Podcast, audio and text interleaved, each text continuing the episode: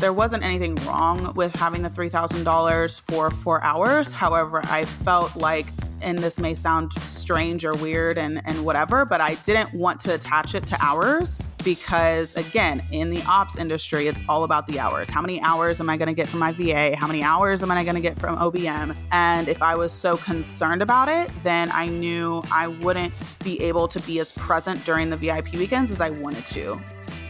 It was the summer of twenty seventeen. I was on a bonus day of vacation with Sean and Lola because our original flight had gotten canceled. We were on the way to Sean's grandmother's lake house, and I thought I'd check in on my email quick since I'd be coming back to work a day later than planned. Staring at me from the top of a stack of unopened emails was an email informing me that soon thirty percent of our membership revenue was going to flow toward Apple instead of our bank account. My stomach sank. The still new community wasn't even breaking even yet, and we were going to have to give up thirty percent of our revenue to the world's richest company? I panicked. Luckily, even in my panic, I read through the email a few more times to check the unbelievable details. It turned out that Apple was going to take thirty percent, but only for memberships that originated in our app, which was next to zero. Okay, crisis averted. But in the time between my panic and realizing what was really going on, I'd already started to concoct a plan. You're listening to What Works, the show that brings you candid conversations with small business owners who share exactly what's working to run and grow their businesses. I'm your host, Tara McMullen. My plan was simple. We needed a serious influx of new members to offset the potential hit to our revenue. So, get this. I decided to drastically reduce the price of membership from sixty dollars per month to just fifteen dollars. Yes, that's right. When faced with the potential loss of thirty percent of our revenue, I made a decision to lower our prices. Now, hear me out. I thought that by lowering the price to something more akin to a piece of software you subscribe to, I could build our customer base by hundreds, if not thousands, while maintaining our current expenses. This did not happen. Instead, new members joined at about the same rate, but with seventy-five percent less revenue coming our way. Now, it didn't take long to realize that this was not going to work. The numbers just did not add up. Without an onslaught of new members at this lower rate, we were never going to be able to cover costs. I'd made a big pricing mistake, and something had to change. Of course, it wasn't just a matter of covering expenses. That's an important part of pricing, and one we'll get into the nitty-gritty of in this episode. But price tells a story. While I was trying to tell a story about our community being as invaluable as one of the software tools you run your business with, the story we ended up telling was just, this is cheap. By raising the price, we could better reflect what we actually offer. And that's another piece of the story we're covering in today's episode. So meet Jordan Gill. Jordan runs a business operations firm and is the founder of Systems Saved Me, a hub for templates and online training designed to improve your business systems. Jordan is adamant about running her business by the numbers. Not only is her pricing strategy intentional and precise, she's also clear on the metrics that have shaped the way she offers her service. When Jordan notices a trend and the numbers prove it out, you can be sure she's going to make an adjustment. In this interview, Jordan and I talk about how her business model evolved into V I P weekend offerings, how her pricing strategy has evolved along with it, and the numbers-driven marketing she does to support the model. Now, have you made an important decision in your business because you got real with the numbers? Have you discovered a new opportunity right under your nose when you examined your traffic, profit margin, or conversion rate? We want to hear about it. Share your story on Instagram and tag me at Tara underscore McMullen and use the hashtag ExploreWhatWorks. Now, let's find out what works for Jordan Gill. Jordan Gill, welcome to What Works. Thank you for joining me today. I am so honored to be here, Tara. Thanks so much. Absolutely. Okay, so let's start off with the unique way that you work with your clients. So what are they coming to you for and how do you deliver that service? Absolutely. So I run a business operations firm. And what that really is, is just how you run your business on the daily. What are you doing on the daily to make sure that your business is still alive and has a pulse, right? So I tend to work with seasonal business owners um, in three different areas. So really streamlining their signature service of, of either of their wedding planners or L S A T tutors or whoever they are. And then I look into, they don't call themselves an agency, which is funny because it is, but um, I then look into how they train the coaches underneath them or the designers underneath them or the planners underneath them and streamline that process as well. So it's not only looking at, you know, automating and all of that, you know, juicy system stuff, but it's also the delegating portion where how are you going to still have the level of excellence that you provide when you deliver the service? And how do you pass that on to your actual, again, coaches or planners or trainers? So that is what I do um, with business owners. And the way that I do it is through a V I P weekend. Um, that is three days where folks come down to Dallas, Texas, where I'm based. And I do sometimes travel for them. Um, I did have a client in Vancouver whose everything was on his desktop, which was a fascinating experience in and of itself. But uh, majority of people come down to Dallas, which actually works out because people love coming down to Texas and experiencing yeah. all of our glory. Uh, so I, I have them down here. I put them up in a really awesome hotel. We have great food, and I know that systems is a topic that a lot of people are scared of, hate, dread, are overwhelmed by, enter all the other negative associations. And so I want to change the way that systems can be done in my industry. And, you know, majority of people think, oh my gosh, this is going to be like a ninety day process with a bunch of emails back and forth. And I'm just, I'm never going to do it. And I wanted to say, no, like I... I know we can knock all this stuff out in a weekend, so let's just do it that way. That's awesome. I want to I want to learn more about sort of the genesis of this idea, because you made it sound very simple that you went from deciding to disrupt your industry and disrupt the way people think about systems yeah. to creating a V I P weekend. And I, I want to unpack that a little bit more. Um, but first, I'm intrigued by the fact that you said you work with seasonal business owners. How did you narrow in on that kind of ideal client? Yeah. So it's funny. It kind of found me. I was trying to find a, I guess, correlation in who was already coming to me. And so I looked at, okay, I've got uh, personal trainers and wedding planners and interior designers and stuff like that. And what's funny is both the personal trainers and the interior designers, I wouldn't say were seasonal business owners. However, for personal trainers specifically, you know, they kind of look at their business as a seasonal business yeah. because as you and I know, come January, everybody's wanting to be, you know, hot and whatever, losing all the weight. And then there's a lull, and then there's beach body season, and everybody wants to look good for the beach in the summer. And then there's a lull into the winter. So it it is naturally a seasonal business in the sense of how people naturally think of when they want to work out and and get fit.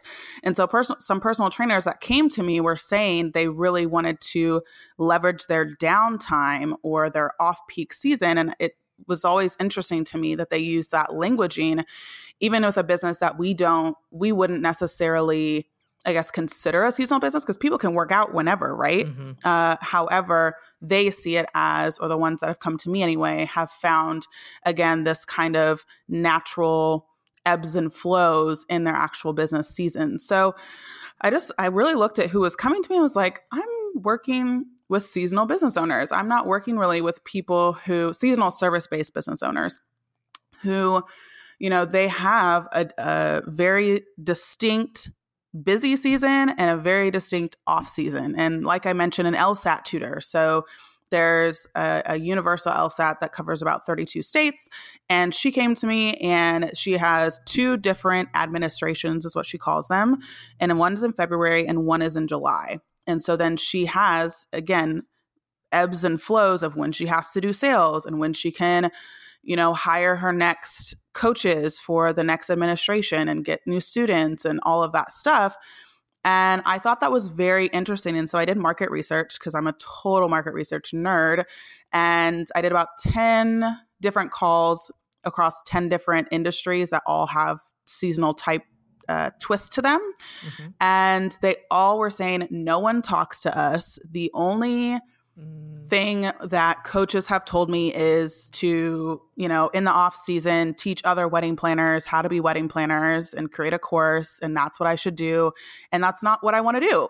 So no, they felt like people didn't talk to them the way that they wanted to be talked to, and they didn't have solutions for them that supported how they wanted to run their business. They liked the fact that there was a natural off season. And so I actually just kind of leveraged that um, for myself and said, hey, you already have an off season. I know you're going to go um, to celebrate for a month and go travel somewhere, because that's definitely something that my people are uh, are totally into. Let's also just like put a weekend on the calendar. You can come in. It, it's going to feel very like, I, I call myself kind of like your, your super cool systems best friend. Like that's the vibe that I kind of get off, give off. And so they come in for the weekend and we knock it out. And that gives them more time in their off season to, you know, take time off, to hire more people for the next round of season, because they all also have a very unique hiring and onboarding process mm. because they have to onboard and train people every single year versus other businesses who, again, you just hire somebody and they just continue to work for you.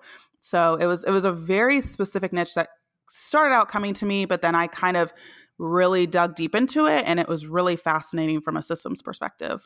Yeah. I think, you know, we think about finding your niche as something that's so marketing related. Um, but yep. I recently did a, an interview with a photographer who has a very specific niche as well. And we ended up talking way more about how that impacted her business operations than we mm-hmm. did how it impacted her marketing. And I love that you are saying exactly the same thing, that this allows you to really yep. figure out how to run your business in a different way, in a more innovative way, in a way that's more natural and helpful to your client, in addition to yourself, yep. um, then having just sort of like, uh, yeah, I, I help any small business owner who has a systems problem fix their systems. Exactly. Like, that's brilliant. I love it.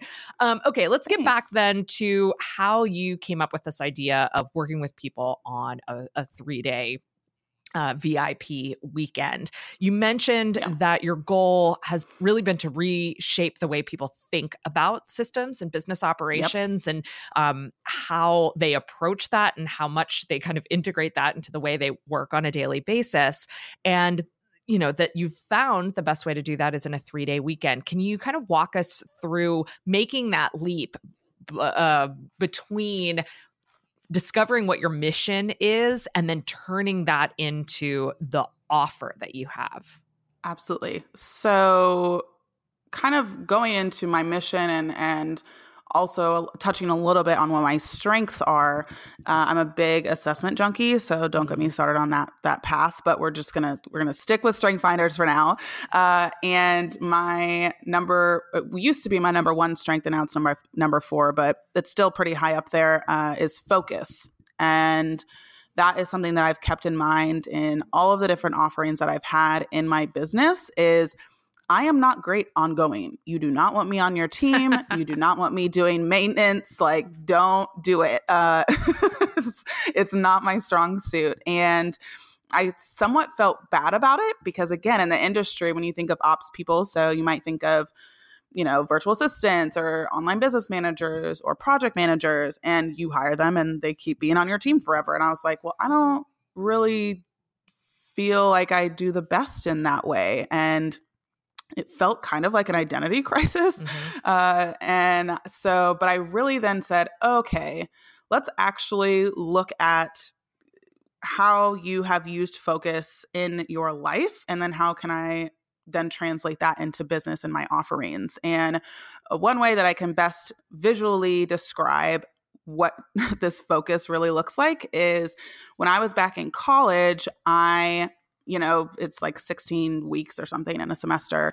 And I would get the syllabus on day one. I would get all of the assignments or as many as possible in the first two weeks of the semester. And then I would just drip out the, the homework or whatever else as the semester rolled on.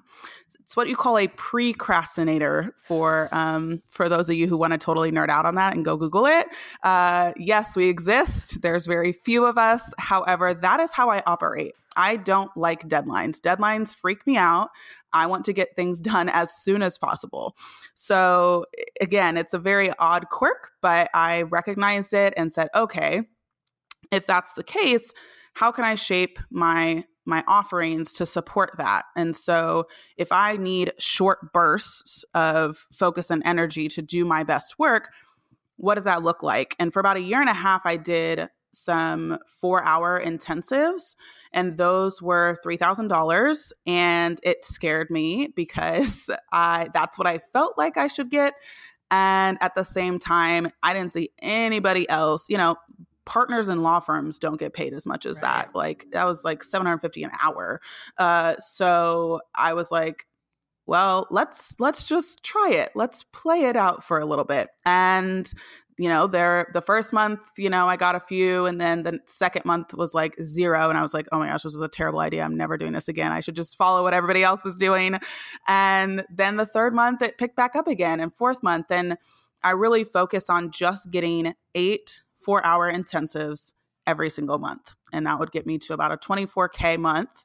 And it was very simple. I didn't overcomplicate it. And that was what I was doing. So did that for about a year and a half. And then I, I kind of started to see a trend, and this is where metrics come in. I saw a trend of, so my past clients could get additional hours of mine at a discounted rate um, because I already know their business. And so I don't really have to play catch up. Mm-hmm. And so I noticed about forty percent of the people who did a four-hour intensive with me wanted more hours, and not necessarily about the same system, but about additional systems. So for the four-hour intensive, maybe we would set up their entire client onboarding system or process. And then, I don't know, they wanted to go and, and look at hiring or onboarding or their editorial process. And so then they would they would do another three-hour intensive or two-hour intensive for much cheaper than the the original price. And I just noticed about forty percent of people were doing that.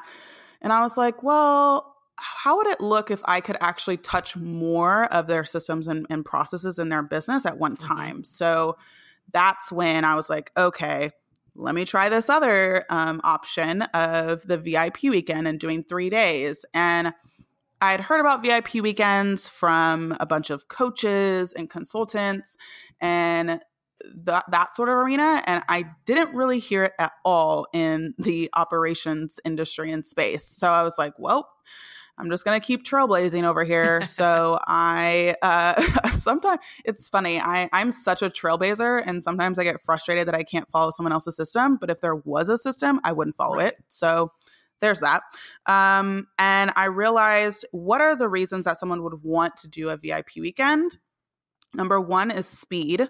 So again, the traditional way of having operations people in your business is it takes two to three months to set it up, and it takes forever, and there's calls, there's emails, versus one weekend, knock it out and move on with your life. Um, the second thing is, again, the emailing thing. Having to go back and forth for three months about building a process that you don't even want to think about is torture. And so that is something that I definitely press on when it comes to the sales process, because my V I P weekends are five thousand dollars, and we'll, and we can talk about the breakdown of that. Um, and the biggest thing is like, hey, listen, you can either go hire somebody else who's much less expensive. However, you are going to have to be emailing back and forth for several months. Mm-hmm. You can just pay me once, get in here, we'll have some great food because I'm a total foodie, knock out these systems, and then we don't have to go back and forth at all, um, and, you're, and you're set to go. So that is a very big selling point. And then third is really the experience. A lot of these people have never done a V I P weekend before, but it intrigues them.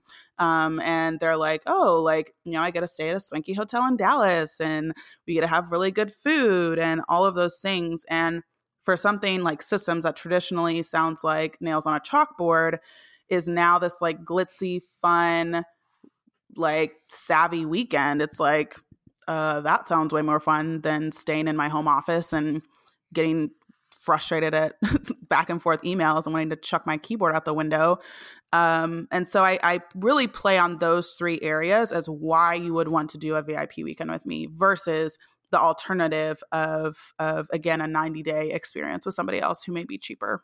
Yeah, that makes complete sense to me. Sense to me, and I love that you took inspiration from other industries and applied it in what essentially then became a blue ocean for you. Yep. Um, yep. I think way more people need to break out of their industry bubbles and stop asking how other people run businesses like theirs and start asking how do other people or how do people in other industries run businesses that mine could be like. I, I like, I yes. freaking love that question. And I love this example of what is possible when you think that way. Were, was there any uh, one or any business in particular who had a V I P offer that really inspired you in those other industries? Um, not one in particular. However, I would just see different sales pages for, you know, a lot of the coaches who have like the Eiffel Tower in the background and they're like, come to Paris and spend fifteen thousand dollars with me and we'll do all these things. And I was like, wow, like that's interesting. And like, uh, w- what would that look like? And what would the equivalent be for me? And my thing is, I'm not trying to travel a ton for V I P weekends because I do travel for events a lot, which mm-hmm. is part of my marketing. Uh, so I was like, well, I don't really want to like do it in some place that I have to keep traveling to. I would rather it just be in my hometown and be able to service it that way. So it was just a combination of seeing, again, a bunch. It wasn't a person in particular, but just I've seen sales pages for these type of offers um, of like seven figure business owners. Like I know Allie Brown has one, I think mm-hmm. in Hawaii or something. Um, but it really was just seeing a couple different ones to be like, okay, I'm noticing that it's possible in this industry. What can that, what can that look like in mine? I love that. Okay. Let's talk about pricing um, because you've mentioned numbers a yes. couple of times now. Um, and yeah. you you started off by saying, okay, this four hour intensive, I felt like it should yeah. be three thousand dollars. Um, and, you know, I think a lot of times that's where we start yeah. with pricing, but then yeah. our strategies evolve. Um, yes. So y- you told us how you priced it at the beginner or how that initial offer was priced. Yeah. Um, what, what kind of, what was your justification for that pricing? Like what, Totally. Why did you feel it was it should be three thousand dollars? Yeah. So uh, a lot of people who I guess have known me for a while know that I've worked behind the scenes of a lot of seven and eight figure business owners. So I've done a lot of work on people's teams. Um, and so like the the Melanie Duncans, the Hillary Rushford, Clarence Soldo, a lot of folks that are in the seven, eight figure realm. And I I know a lot. And I'm very savvy with the online marketing arena and how it works. And so I believe that that particular specialty versus somebody maybe coming from corporate, not that it's any less, it's just a different skill set. Mm-hmm. I have specifically been educated from the age of twenty-three to literally understand this online business world. And I don't even understand corporate. I was joking with friends the other day because they were using language I didn't understand. That is part of like the corporate lingo. But I, at twenty-three, I was the second in command of an eight figure business. Um, wow. And so I have a lot of expertise in this particular, again, online marketing industry. And I felt like that was, I guess, justifiable at that price because you're getting somebody who's who knows how to run businesses and run them effectively at a very uh, high revenue point. Um, and not a lot of people have that particular skill set. And that made me unique in a lot of ways. And so, you know, five years later, I'm twenty-eight now. And I, I again, I've been able to just soak in a lot of knowledge that I find is unique to me versus, again, you you take, and I'm not discrediting this at all, at all, uh, but just taking courses to learn, you know, Active Campaign or to learn how to launch. I did launches. Like I was in the trenches of launches that would had, you know, ad spends of two hundred fifty thousand and all of that stuff. And I think You know, I don't mention that very often, funny enough. Um, however, in one-on-one conversations, if people are asking, you know, what my background is, then then I'm definitely happy to share it. However, I don't, I'm not too much of a name dropper person. Uh, so I've, but five years later, people are like, okay, you need to actually say people's names. I'm like, no. Uh, but I, because I think it's that weird, um, you want to stand on your own laurels, or you want to stand on like the mm-hmm. fact that I'm good enough without having to name drop. However, I think it is important for people to understand why I have that high of a price point and why I believe I've been able to, to have the high price point and have people pay me for it. Um, and, and don't have hesitation, because I, again, I think a lot of people are in, in the op space haven't had the experience of, of working with those higher revenue business points at such an intimate level. So that's really the core of, of where I said, hey, I, I know a lot. Uh, but it also was who I was targeting was around uh, business revenues between three hundred K and, and three million. Mm-hmm. And so, you know, what is a semi no-brainer price? What is a way that I can kind of place myself, because a lot of these people had a V A on their team or have an O B M or have a project manager. What makes me different than them? Mm-hmm. And a lot of times it's that I am a very holistic systems person r- versus somebody who's an O B M or a V A, V A or a project manager. A lot of times I need some direction, and um, maybe not so much project managers, but O B Ms and V As need a little bit more direction and a little bit more strategy of the operations than somebody who is a project manager or an operations consultant like I am, where, you know, you don't need to keep me up to speed on, on, what you need. I've seen enough businesses and I've worked in enough businesses to know what it is you need. And I've been in every piece of software I feel like known to mankind. And I understand the the nuances and can, again, deliver that strategy piece versus just the implementation. So I do both during the weekend. So that way it's, we're looking at your strategy of how you're running your business. And then we also implement a new and better way. Got it. You'll hear how Jordan went from four-hour intensives to full-on V I P weekends after the break. But first, a word from our What Works partners. What Works is brought to you by Mighty Networks. Mighty Networks unlocks your ability to sell experiences, relationships, and expertise in one place with its all-in-one platform. Instead of wrestling with a whole host of apps and services to turn your content, ideas, or movement into a thriving business, Mighty Networks finally brings it all together in one place. You can create articles, online courses, and events, organize your community into groups, host an online chat, and connect with beautiful profiles. Plus, you can track your stats, manage payments, and maintain your own customer information right inside the platform. We use Mighty Networks to power the What Works Network. We share exclusive content, interact with members using questions and polls, host events like our upcoming virtual conference, and accept membership fees. Mighty Networks has made our whole business tidier. Start growing your business all in one place. Go to mighty networks dot com to get started. Mighty Networks is the easiest way to take your business to the next level. What Works is also brought to you by the What Works Network. Are you craving more grown-up talk about running a small business? The What Works Network is where small business owners like you talk shop without the drama, hype, or get-rich-quick promises. This week, the community talked about what we do next if a piece of content went viral. We also discussed a possible deal-breaker change in a popular video conferencing tool, and we had a great conversation about the place of experience and advice in our lives and work. Every day, we talk candidly about the nitty-gritty details of marketing, sales, systems, pricing, copywriting, social media, and more.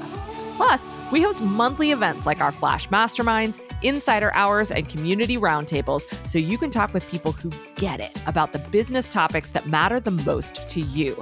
We'll be opening the What Works Network to new members soon. Go to explore what works dot com slash network to sign up to be notified when we do. Can you walk us through um, kind of how your pricing strategy or your approach to pricing has evolved, and then and specifically like the metrics and the financials that you're basing your current pricing strategy on.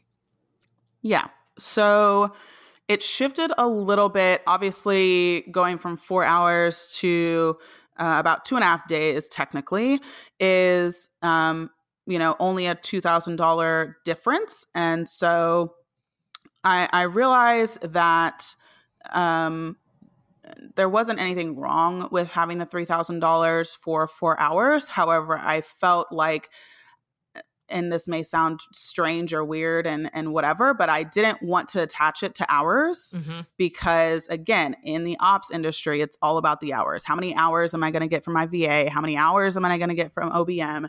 And if I was so concerned about it, then I knew I wouldn't be able to be as present during the V I P weekends as I wanted to. Like, it pretty much was like, what do I feel like I need to be paid to, like, feel good about taking two and a half days with this person. Um, and so I, I started out looking at, you know, how much is the hotel?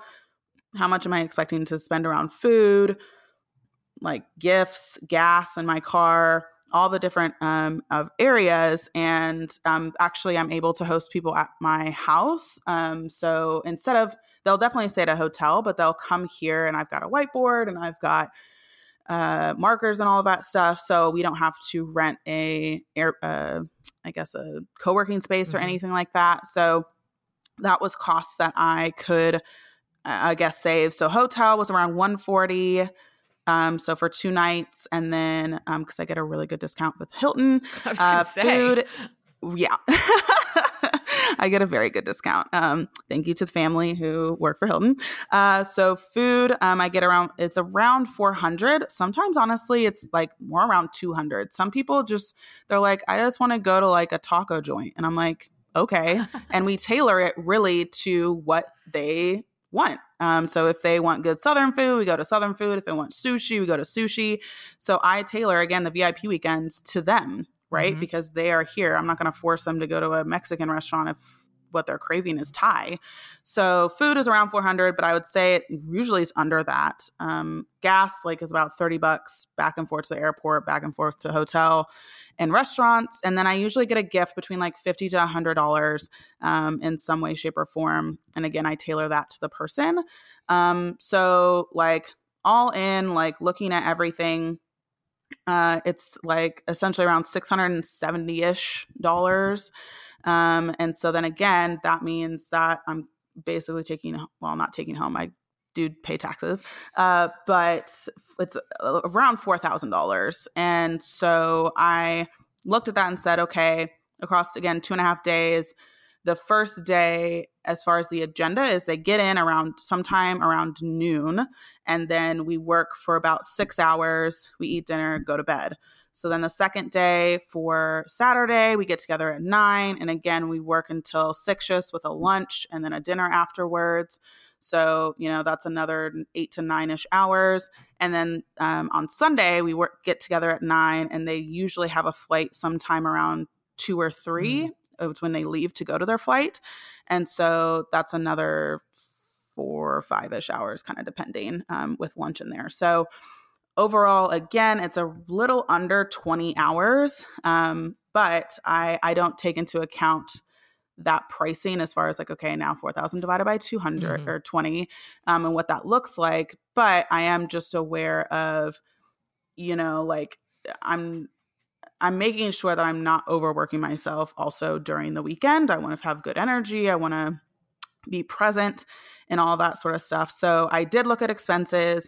I did look at how many hours would be in the weekend, but I, I didn't want to be, cause then, you know, on the weekend it's like, oh, well, we're approaching, you know, six hours on Friday. Like, should I keep working since we need to work, or should I, mm-hmm. you know, I didn't, it felt very transactional at that point. And so I said, you know what, I'm, I'm not going to be attached to how many hours. I just, I want to ha- get the work done. I want them to have a good time. And that's what's important. I love that. Um, how has your capacity for clients changed uh, since yes. you've moved away from the four hour intensive and into the V I P weekends? Yeah. Totally. So I do around two V I P weekends a month. And that basically means, well, I mean, that brings me to basically six figures, a little over six figures, mm-hmm. um, just with that one um, offering. And the other offering that has somewhat um, helped with then making up for the additional income that I would have had had I kept doing the eight Uh, four-hour intensives is I have a workflow template shop for businesses that are mainly around like one hundred K and under. Mm-hmm. And those range from one ninety-seven to nine ninety-seven. And that was a way for it to be a lot more uh, passive and not in the way of like, I'm not doing anything mm-hmm. because that is a lie. uh, but in the sense of I don't have to be the one implementing. That's what I mean by passive. So Um, I started doing that in January, and um, it's actually a really, it's a completely different concept, but I essentially bring together other operations people who are V As, O B Ms, and project managers, and they actually create the courses for inside of my, uh, my workflow template shop.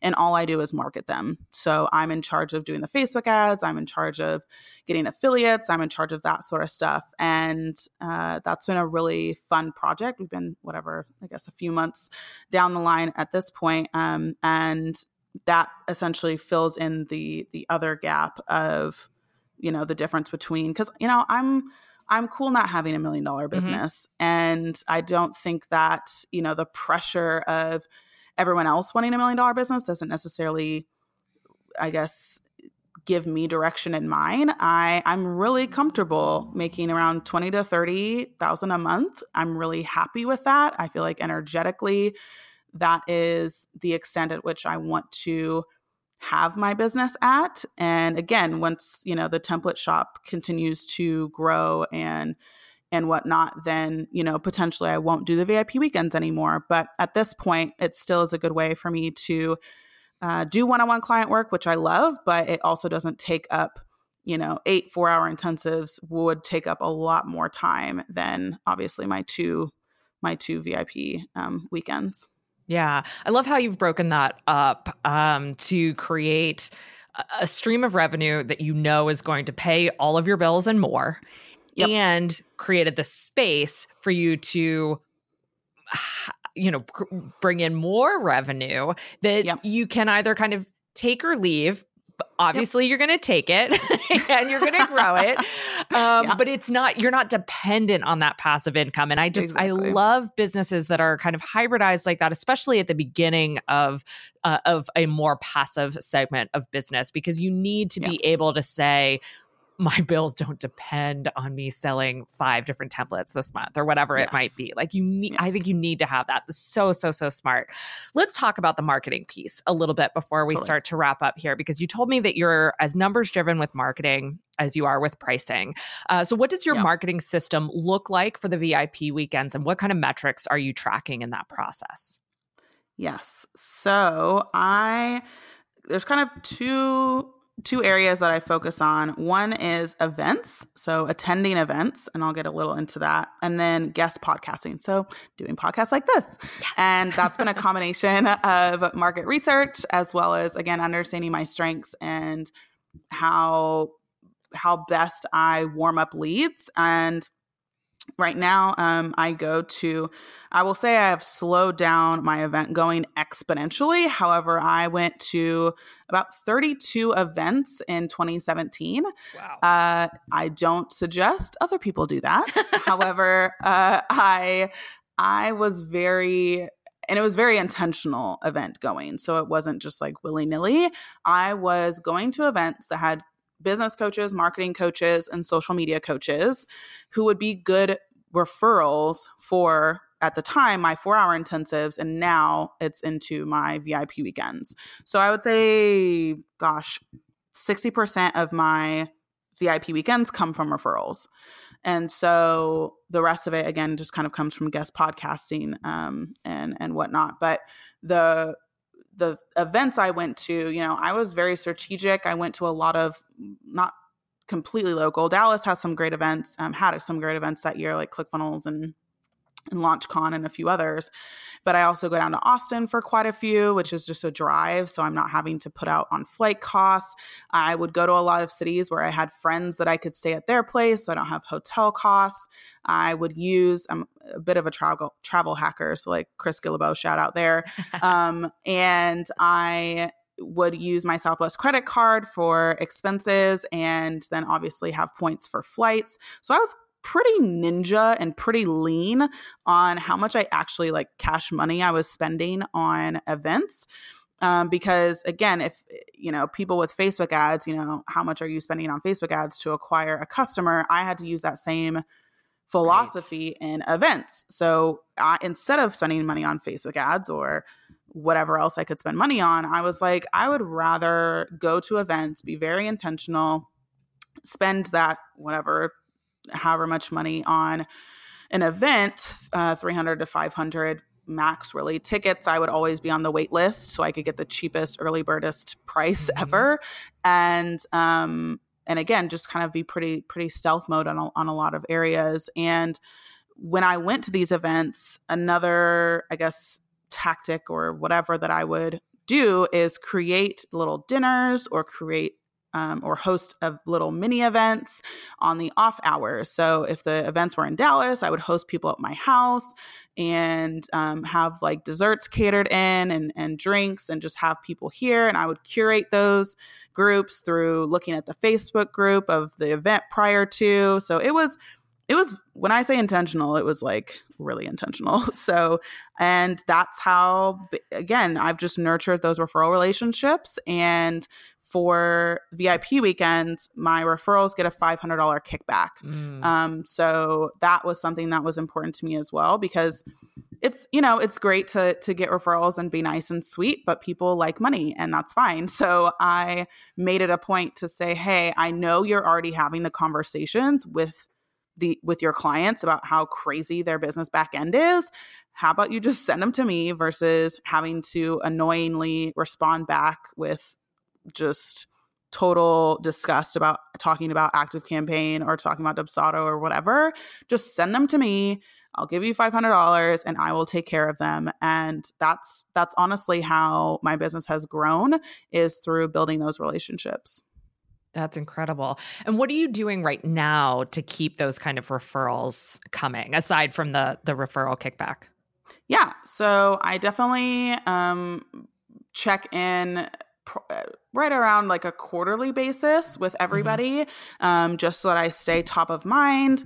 And um, if I see, you know, on Instagram or something that they're celebrating getting married or they're celebrating a baby or they've just had three years in business, then I will intentionally, you know, send little gifts or send a card or stuff like that. So again, I just stay top of mind as much as possible. And I want to nurture those relationships as much as possible. And, you know, I'll send clients over to them. Some clients of mine don't have um, the business coaches or marketing coaches. And so, you know, it goes a little bit of both ways. And I've just found that it's such, a, you know, it's not only a need that their clients need, however, business coaches and marketing coaches don't want to talk about the systems and operations either. So I'm actually fulfilling a pain point of them that mm. they have. So it's very obvious when they want to send somebody to me because they're like, I don't want to talk about this. Oh yeah, I have Jordan. I don't have to talk about this. so um, so it, it's